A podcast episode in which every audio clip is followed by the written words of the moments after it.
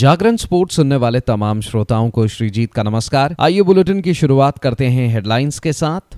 विश्व champion Kong ऑनसियो से हारे सात्विक चिराग, रजत से करना पड़ा संतोष। गुरजोत रायजा ने स्कीट मिश्रित टीम में कांस्य पदक जीता।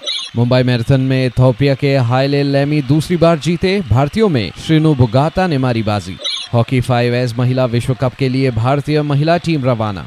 अब खबरें विस्तार से। एशियाई खेलों के स्वर्ण पदक विजेता भारत के चिराग शेट्टी और सात्विक साईराज रंकी रेड्डी की जोड़ी ने इंदिरा गांधी इंडोर स्टेडियम में आयोजित फाइनल में कड़ा संघर्ष किया, लेकिन तमाम प्रयासों के बावजूद वे इंडिया ओपन में पुरुष युगल खिताब नहीं जीत सके। इन दोनों को फाइनल में विश्व चैंपियन, दक्षिण कोरिया के कॉन्ग मिन और सीओ सियोंग के हाथों हार मिली। भारतीय बैडमिंटन संघ द्वारा आयोजित BWF सुपर 750 बैडमिंटन टूर्नामेंट के फाइनल में भारतीय जोड़ी एक घंटे और पाँच मिनट में पंद्रह इक्कीस इक्कीस ग्यारह, इक्कीस अठारह से हारकर उप विजेता रही। इससे पहले चीन के शी यू क्यू ने पुरुष एकल फाइनल में हांगकांग के ली चियो यू को तेईस इक्कीस इक्कीस सत्रह से हराकर खिताब के लिए अपने दो साल के इंतज़ार को समाप्त कर दिया। वहीं टोक्यो ओलंपिक की रजत पदक विजेता चीनी टाइपे की ताई जू यिंग ने चीन की चेन यू फई को इक्कीस सोलह, इक्कीस बारह से हराकर महिला एकल का खिताब जीता। जापान की मायू मात्सुमोतो और वकाना नागाहारा ने चीन की जांग शू जियान और जैंग यू को इक्कीस बारह, इक्कीस तेरह से हराकर कर महिला युगल चैंपियन का खिताब जीता जबकि थाईलैंड की टेचा पॉल और सेपसिरी ने जियोंग जेन और वैयाशन के विश्व नंबर पाँच चीनी जोड़ी के खिलाफ 21-16, 21-16 की जीत के साथ मिश्रित युगल खिताब अपने नाम किया।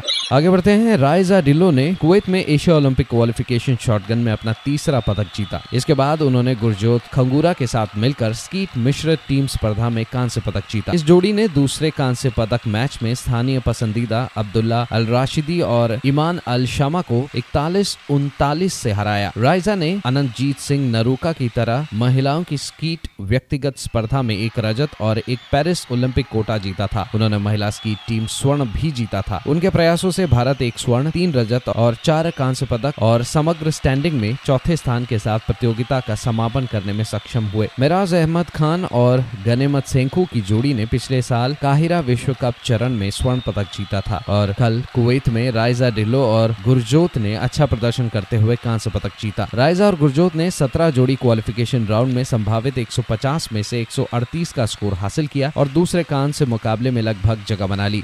उधर मुंबई मैराथन 2024 का आयोजन कल दक्षिण मुंबई की सड़कों पर बड़े उत्साह के साथ आयोजित किया गया। मुंबई मैराथन के 19वें वर्ष के आयोजन में दुनिया भर के धावकों ने हिस्सा लिया। इस साल उनसठ हज़ार से ज़्यादा प्रतिभागियों ने मुंबई मैराथन के लिए रजिस्ट्रेशन करवाया था। इस साल भी इथोपिया के हाले लेमी ने मुंबई फुल मैराथन जीता है, जबकि भारतीयों में श्रीनु भुगाता पहले स्थान पर रहे। भारतीय एलीट महिला रेस विजेता निर्मा बहन ठाकुर रही। मुंबई मैराथन में इथोपिया का दबदबा रहा, हालाँकि भारतीय पुरुषों में श्रीनु भुगाता ने मुंबई मैराथन में सर्वश्रेष्ठ प्रदर्शन किया। उसके बाद गोपी कोनकल और शेर सिंह तनवर रहे।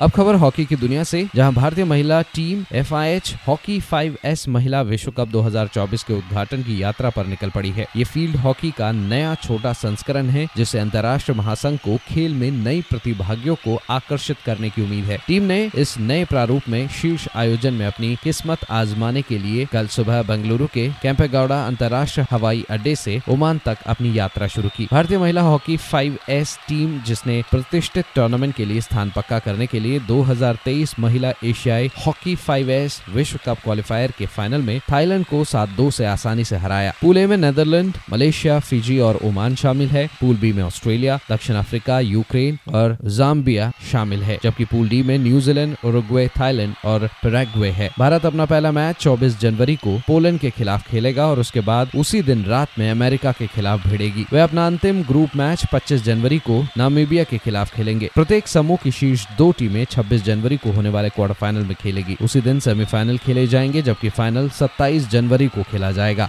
तो फ़िलहाल इस अपडेट में इतना ही। खबरों का सिलसिला जारी रहेगा जागरण कॉम पर। और हाँ खेल जगत से जुड़ी तमाम बड़ी जानकारियों के लिए बने रहिए सिर्फ़ और सिर्फ़ जागरण डॉट कॉम पर। नमस्कार।